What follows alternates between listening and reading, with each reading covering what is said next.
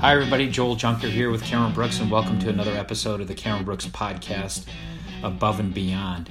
Uh, my guest uh, in this uh, podcast is Dan Milaro.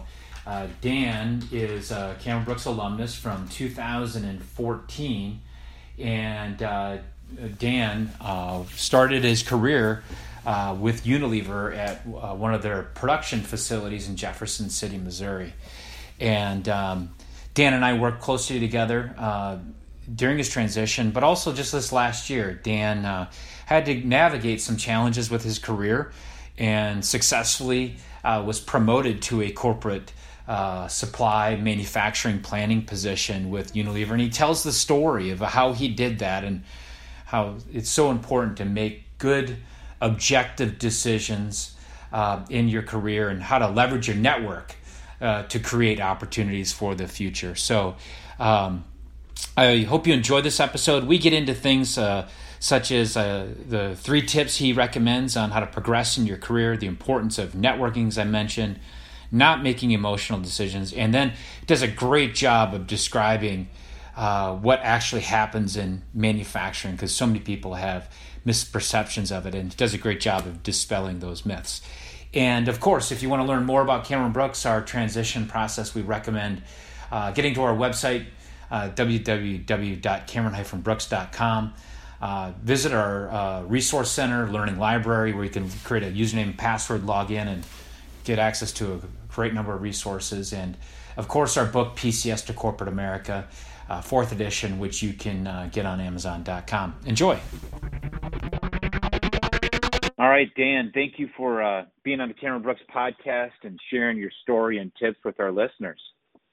Hey, thanks for having me, Joel. Well, Dan, let's start off. I'd like to start every podcast off with basically the same kind of background. Just tell the tell the listeners a little bit about you know your what you do did in the military and and your your transition um, and and what that led to you for your first job that you went to work for at Unilever, and then we'll get into the job that you're doing now later. Okay, sure. So uh, I started my military career at West Point. Uh, I was a West Point graduate, commissioned as a field artillery officer. Uh, I spent about five and a half, six years in the Army. Uh, after uh, uh, you know deployment to Afghanistan and you know duty station in Korea, I decided that I wanted to spend more time with my family, spend more time with my wife. So I decided to get out. Uh, you know, work through uh, Cameron Brooks. Uh, originally chose Cameron Brooks because of the you know the preparation course and the screening of candidates. You know, really drew me to the company. I, I wanted that structured uh, preparation to make me more successful in interviews. And uh, you know, ended up taking my first job with Unilever as a maintenance supervisor in their Jefferson City manufacturing facility. Um, and so, Dan, tell us what you you know. Let's go back to um, this the Jefferson facility and why you took that position. Why you felt like it was a good role for you. Sure. So, uh, you know, the maintenance supervisor role had two things that I was really excited about that I thought could would be a good transition from the military. Uh, first and foremost, it was a direct leadership role. Uh, I would be in charge of about 50 so I was really excited to, you know, transfer the leadership skills that I had learned in the Army to that role. Um, secondly, it was a technical role, and you know, as a field artillery officer, uh, I, re- you know, I had that technical background, you know, working with the different artillery pieces and uh, you know, working on uh, call for fires with uh, you know different radio equipment, and I, I really thought that that's something that would help me uh, you know excel having that background and being able to apply it to my civilian job. I think manufacturing, like a lot of career fields, has misperceptions. Um, can you dispel some common misperceptions for for our listeners of what maybe you hear common manufacturing perce- misperceptions are and and what uh, what the reality was for you? Yeah, absolutely. So I mean, you know, when I first heard manufacturing, kind of the first thing I thought was like, oh, you know, dirty factory, poor work conditions. And you know, right off the bat, that absolutely was not the case. Uh, the Unilever facility was cutting edge. It was actually uh, one of the uh, lead innovators in bottling technology. So most of the machines that we had there were either the prototypes or the newest models. Uh, very clean, you know, uh, regulated uh, GMP environment. Um, you know, FDA audited. So uh, very, you know, I, I can't say enough about how uh, excellent the manufacturing facility was. And what's uh, G- as, for our listeners? For our listeners, explain what GMP is. So GMP is uh, good manufacturing practices. It's uh, essentially, if you want to compare it to the military, it's basically a set standard that says, hey, when you manufacture consumer goods, these um, you know these practices and procedures need to be followed uh, to ensure that you produce a safe product with quality defect. Um, so it'd be a lot like uh, you know, kind of like a, a dash ten or a regulation book for the army. Okay. Um, and and uh, what were you guys making at the Unilever plant? Uh, so we made personal care liquids. So I know that's kind of a weird term that you don't use every day. Uh, really, it's soap, shampoo, uh, body wash, conditioner, and uh, you know the brands we had were Axe, Dove, Tresemme, Nexxus, St. Ives, uh, Suave. Uh, really, you know, a lot of brands that you wouldn't you know, Unilever's a con, you know a conglomerate uh, consumer goods company, so a lot of the you know a lot of the times people are familiar with the brands, but not the company that owns them. And I think the other thing that misperception is, is that uh, not you know it was clean, but there's also this. I think that there's this perception of it's just like a bunch of people taking ingredients and pouring them in together, and there, boom, there's a finished product. And you're there on the floor observing them and like correcting them. Tell us what the truth is. No, so I mean, honestly, you would be shocked at the complexity that goes into making even the most common products, um, like soap or shampoo. So, you know, we had a the environment it requires definitely dynamic troubleshooting. So, uh, an example would be, you know, we do petroleum jelly injection for certain shampoos, and if there's a variance of even, you know, two degrees, can uh, have huge impacts for the product. So, you know, you don't always necessarily see that though. So you might get product you say, hmm, you know, it looks like there's not enough petroleum jelly or it looks like the beads aren't forming properly. And you'll work your way back through the entire system of, you know, complex machinery, uh, you know, the process of which it's made, the process of which it's bottled, trying to troubleshoot for what was that one thing that went wrong to give you this end product. And yeah, I think another misperception that uh, often in manufacturing is uh, that you know it's just leading the team. They make it very one-dimensional. Um, when people are talking, well, it just seems I've been doing that in the military. I'm just leading the team. You addressed that one part. Well, wait, there's a lot of problem solving. But I also, when I talk with people, I share with them that manufacturing is really the foundation of profitability for a company. When you're out with your production team, you're you're thinking about how can I make things more efficient? How can I improve quality? How can I make more in the same amount of time or get more yield on the amount of raw materials to make a finished product? And that is constant innovation and project management, not just the tactical people plus equipment equals the finished product. Can you shed any light on that that that thought and maybe talk about a project or a process improvement that you did that you're particularly proud of? Uh, sure. So, uh, like you said, you know, uh, when I became a production supervisor in the Unilever facility, I was the owner of that line. Um, it was very similar to company command, where it wasn't so much that I was just responsible for, you know, like you said, the day-to-day leadership, but I also owned the, you know, the the long-term strategic view for it of how we were going to improve and drive out cost of the business. Um, so one of the big things that used to get us, um, you know, you'd be surprised, but when soap spills on a conveyor belt, you know, at first it's not a big issue, but if you leave it on there, it will eventually harden up and break the conveyor belt. And you know, one of the tough things about soap is uh, we put what we call surfactants into it. It's chemicals that make the bubbles. So it's actually quite difficult to clean off using liquids because if you apply any water-based liquid to it, uh, it bubbles up and foams up, and uh, you know obviously you'll have a giant foam pit where once you had a uh, production line. So uh, one of the projects that I identified uh, to increase the reliability of our machines was I uh, designed, uh, built a prototype and later went into full implementation, building automatic belt cleaning machines that could be used while the lines were running to uh, basically prevent the, you know, take away the need to stop them and clean the belts after spills. Uh, this gave us more uptime and better reliability. So basically, you know, the company supported me in designing this standalone machine, uh, allowed me to build a prototype, integrate it to the core design of one of the lines. Uh, ended up working very well, and uh, you know, we moved on to integrate it to four other production lines. Yeah, congratulations, that's pretty neat. Now, did you engineer that yourself, or did you go sub- get? Did you base it on some best practices someplace else? Um, so definitely a, uh, a little bit of both. So I work, you know, the first thing I built a team of the best technical experts that I could in the plant. Um, you know, we used one of our lead programmers to help integrate the machine to the um, the ladder logic of the line, so that you wouldn't have to manually operate it. It could be run autonomously. Uh, I worked with one of our lead processing technicians to make sure that the plumbing uh, for the machine was set up uh, some of it was me trying to innovate on a previous failed design that the plant had tried. Um, and, you know, some of it was, you know, just working as, you know, leading a small project team to try to come up with something new that hadn't been tried before. Um, now, you're not in manufacturing now. You're at corporate. Um, how, and you made the transition when I think I don't know if that got picked up in the uh, in your introduction. When did you make the transition from the army to Unilever, Dan?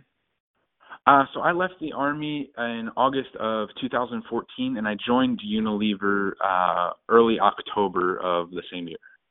Okay, so it's been about three and a half years, and you're now you started in manufacturing. You're at the corporate headquarters. You had a, a maintenance job in between.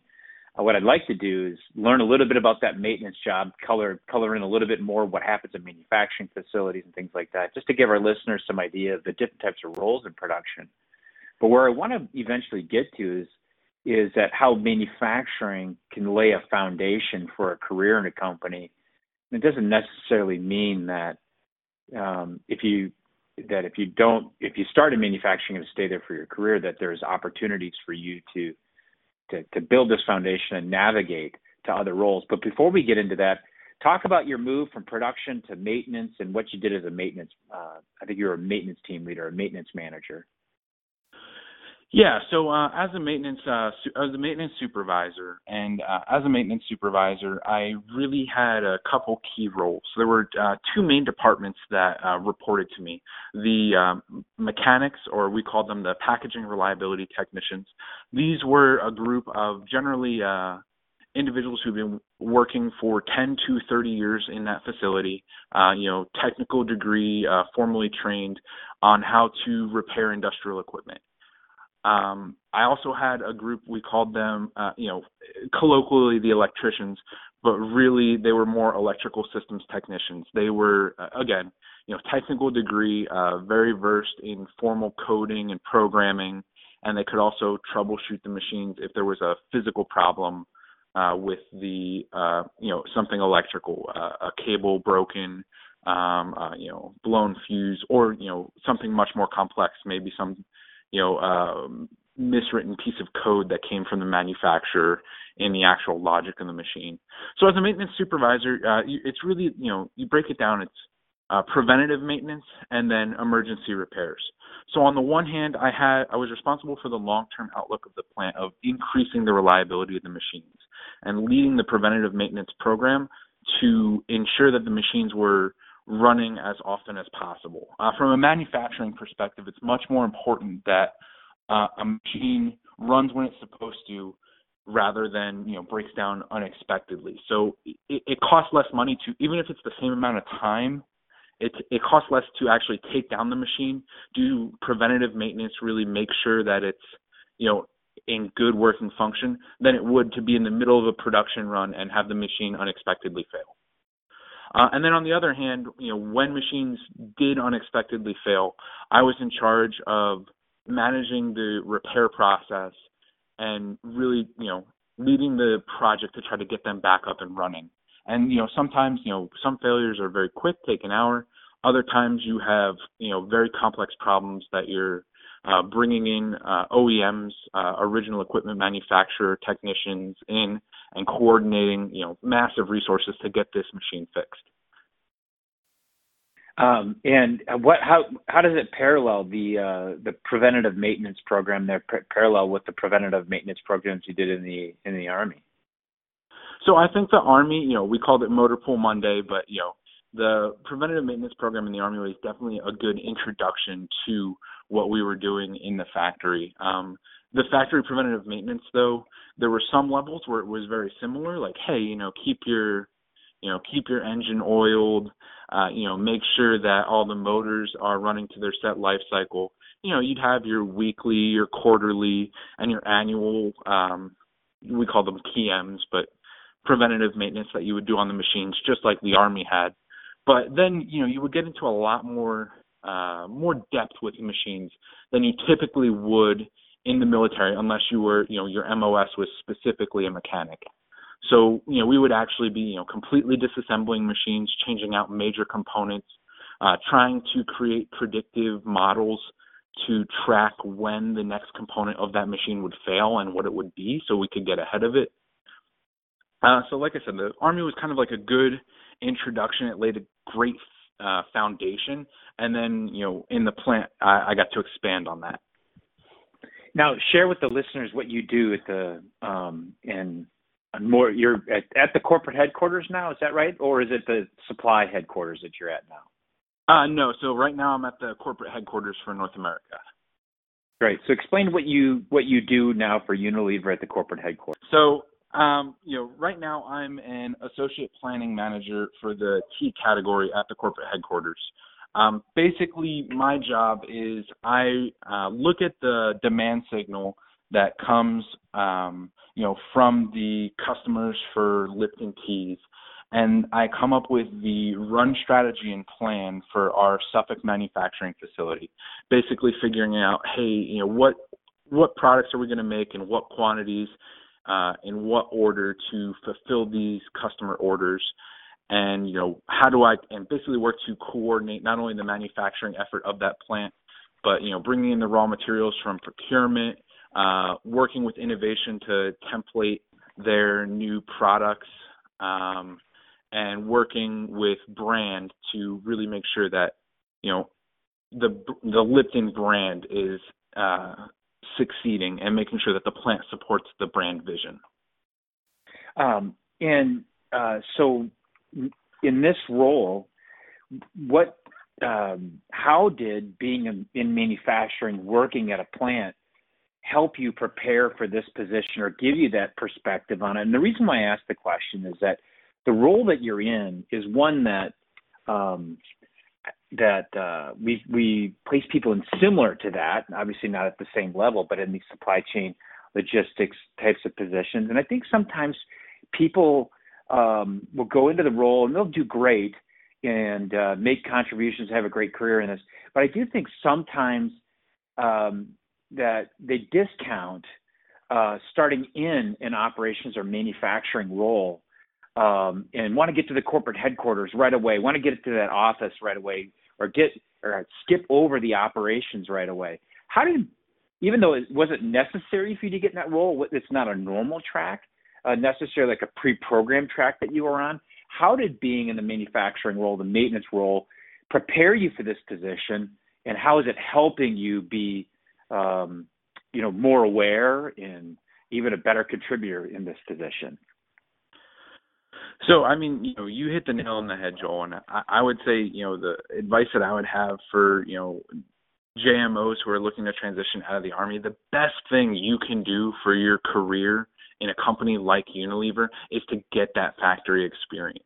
Because, you know, the manufacturing facilities are really where the rubber meets the road for the business. If the plant is, isn't successful, everything else, you know, kind of falls by the wayside. And having that great understanding of what makes the plant function and how it runs will make you more uh, successful in, you know, the follow-on roles at corporate headquarters where you're supporting that plant. Uh, you know, I think a great uh, equivalent in the Army would be it's like when you do your line time as a platoon leader or a company commander compared to when you're on the brigade staff or division staff. If you don't understand what it's like to be a platoon leader and you know lead a maneuver unit in the field, then you won't be able to be an effective staff officer supporting that unit. So I think it's you know I would recommend you know to anybody who's looking to make the transition seriously consider uh, starting out in a manufacturing facility. Uh, you know when I went through the interview process for this role, uh, you know one of the common themes across multiple you know departments at Englewood Cliffs, uh, procurement, planning, um, you know marketing, uh, customer service was having manufacturing experience. So, so know, yeah, keep going. Sorry, go ahead. No, no, no. Sorry. So, you know, at the end of the day, in my role right now, you know, I I'm in charge of creating the strategy for the Suffolk plant. You know, understanding, you know, basically lining up their run so that they can successfully meet company or customer demand if I, you know, coming from the manufacturing facility, I understand what it takes to change a line over. Uh, you know, the amount of downtime that will be incurred switching from one product to another and understanding that, hey, you know, if I can line up a certain number of runs in a right order, I'll generate additional volume for the entire business. So I think that's, you know, that's kind of a more specific example of how that time in the plant in Jefferson City, which isn't even tea, it's you know personal care, really helped me uh, excel in the role I'm in now.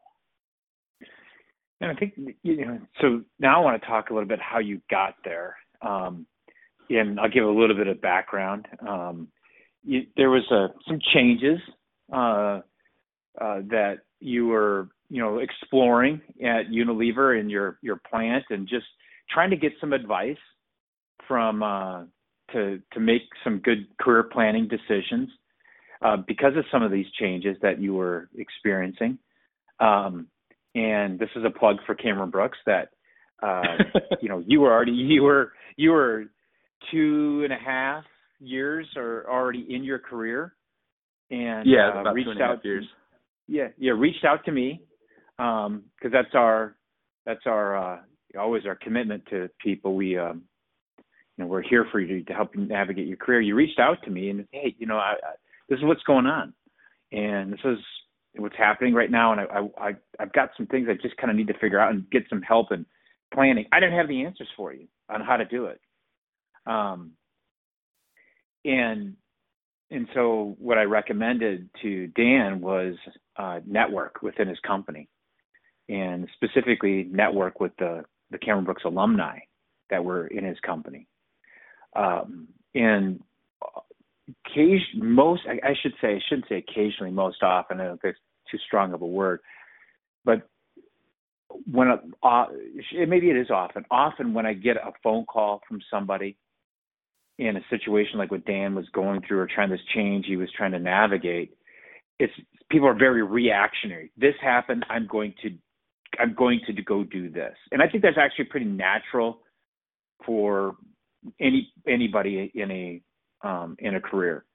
Uh, the challenge, though, when you're especially in your first three to five years, when you're trying to make that successful transition, if you react, you can make a, an emotional decision, make a poor decision, quit, leave, go to a different company, go to a different organization. You're starting all over again.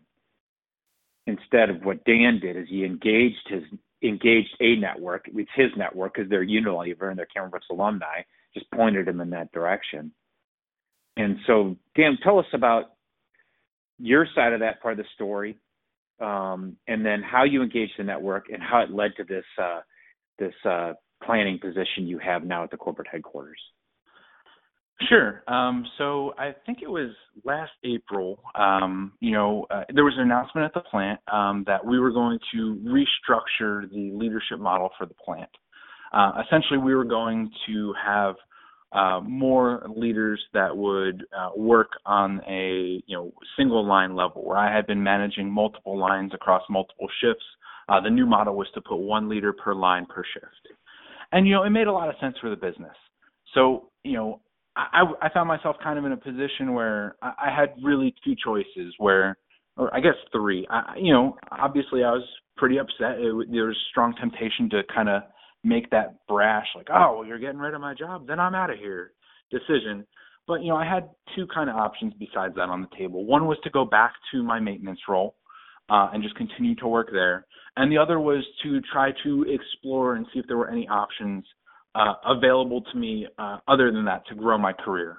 Um, you know, so you know, one of the first things I did, you know, I, I really just tried to reach out to uh, you know to my network and kind of you know just gather information, get get people's take on it. Say like, hey, this is what's going on. You know, the you know I have plenty of notice. You know, in about six months, my role is being phased out. You know, you know, what are some good options for me? What do you think I should do? So I, I called Joel, and um, you know, he recommended that I reach out to some of the Cameron Brooks alumni in Unilever. So he hooked me up with um, uh, you know a couple contacts, and I do have to take this time to uh, you know, take a little shot at Joel. He said, "Hey, you know, reach out to Rob. He's a cool guy. He'll help you out." Well, I didn't know Rob was a director, so I I emailed cool guy Rob, and not realizing uh, he he was one of the head honchos for my company. But uh, you know, I actually had a great conversation with him, and you know, Rob and another uh, person that I was put in touch with through the Cameron Brooks uh, network, Kip, both really provided me some uh, good mentorship. You know, I, I worked with Rob. He kind of talked to me about like, hey, what are you looking for in a role? Um, you know, what do you see as your career path? Uh, and really helped me uh, focus myself on what that next step should be, and really put me on the path to start aggressively pursuing a planning role in those six months of transition time that I had. Uh, Rob also did, you know, not only, you know, I guess I kind of started at the top, but Rob linked me in with, uh, you know, a veterans uh, group. We call it the VBRG at Unilever, and uh, you know, some other Cameron Brooks alumni who were working in that planning department. That I could go talk to them, learn about the role, uh, really start networking with them, so that even if I didn't end up working, you know, hand in hand with them or them hiring me, one, you know, I was getting my name out there uh, you know, I was really, uh, you know, establishing these good contacts that I still call on to this day. And you know, two, I was learning more about the role. Uh, you know, at the time, you know, you think you want to do something, but until you know, until you're actually doing it, you don't know exactly what it's like. So getting that firsthand insight from people who are in the roles that I wanted to be in, uh, you know, was absolutely invaluable. So I just want to clarify one thing um, that Dan was talking about when he talked about the reorganization he his role that he was in was being eliminated, and he was being uh, going to be uh, reassigned to another position. He had a couple of options of other positions, but he didn't know that they were really good fits for him, um, and so he was calling me to figure out what he should do, and that's when I put him into the network uh, because it, it did come across as if uh, your role was eliminated and you had six months to find another job within the company, but that wasn't that wasn't the case. So go ahead, Dan. Continue to pick it up from there and explain your uh, explain the um, you know the networking and the value it was for you. Uh, sure. So yeah, like Joel said, you know, I, I wasn't kicked to the curb. You know, the company was very uh, worked with me a lot on this, and you know, even you know my manager at the plant and the director at the plant were you know really key in helping me work to network in the planning department and you know really helped me facilitate that career move. Uh, so you know once uh, you know once Rob had linked me in kind of with the with the Cameron Brooks alumni network in Unilever, uh, you know the next thing I did was I set up one-on-one meetings with both planning managers who would be uh, you know potential people who would hire me, and then actual planners um, that would be in the role that I you know had the role that I wanted to be in. So you know each one each one of those meetings was you know really key for me because uh, like I said, not only did I get to learn more about the role, or you know, I got to ask those managers questions that would set me up for success later. Like, hey, you know, what do you think makes a planner successful? Uh, you know, what do you wish you had done in your first three months, six months in the role? What are some common pitfalls that you see planners fall into? You know, what do you think distinguishes a great planner from just you know, hey, somebody who gets the job done? Um, but it also helped me build that personal network so that, you know, when it came time for me to actually start interviewing for planning roles, it wasn't just, oh, you know, hey, I got this resume, guy looks okay, you know, good background, military. you know, I actually had advocates for me in that department who said, "Oh yeah, you got Dan's resume. I know Dan." So it, you know, it, when you start networking like that, it's really twofold. One, you're you're getting your name out there. You know, you're making these personal connections and relationships that are going to help you later on down the line. And two, you're improving yourself. You know, at the end of the day, I like to think of it that even if I didn't get a planning role, and you know, you could, you know, some might be tempted to say, oh, well, then hey, all that effort was for nothing. but I like to think of it as, hey, I learned about a new role in corporate America. I, you know, I made myself a more dynamic candidate for future roles. You know, I've expanded my knowledge base just by networking, meeting, and learning from these people. I hear that all the time about, hey, you might not be qualified for this position, but go interview for it because you're going to get your name out there. People knew, know who you are this is within your company for promotional interviews. Network to get the interview. And because you might not get it this time, but you keep doing that, you get your name out there. People get to know you. You do well in the interview. They may not give you the job, but another job might come up at some point. You do another interview, and they already know you. And I, you know that's the and that's why I wanted to do this podcast with you, Dan, because of this story. Um, predominantly to share people with the importance of you know people think about networking outside of their company and how important that is networking within your company is incredibly incredibly important and uh, to keep your name there and and uh, what you're doing to make good decisions net, and in the value the second thing to plug for Cameron Brooks the networking that the Cameron Brooks alumni the veterans can help you with as well how important that is and the last thing reason I wanted to share that story is just you've just made so many good decisions you know people would call hey this position's been eliminated. They give me the other two roles. I'm not sure they're right. Hey, I think I'm gonna get my resume out there. Wait, hey, wait, wait. We didn't have to do this. You were already thinking the same, the right things. Dan, you only been there two and a half years. Hang on just a second. You want to make that successful transition. You want to get with Unilever and stay with Unilever for a few more years at a minimum and get that foundation. And instead of being reactive, you were proactive. You leveraged your network, got into a corporate job, and uh, I guess the only thing that I failed you on is to let you know, I guess, that Rob was a director.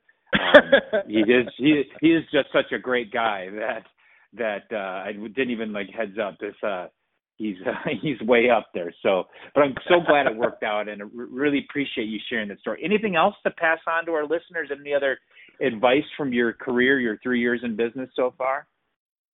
Sure. So, uh, you know, one of the things that really tripped me up when I first transitioned uh, was, you know, looking at long-term career path. You know, in the Army, it was very laid out for you. Hey, you know, one and a half years first lieutenant, you know, four years captain, you know, moving on from there. It's a little more nebulous in the, you know, in the civilian sector. But I think the best advice I got in role was if you want to progress your career, you got to do three things one, you have to have a clear goal in mind, and you have to communicate that goal.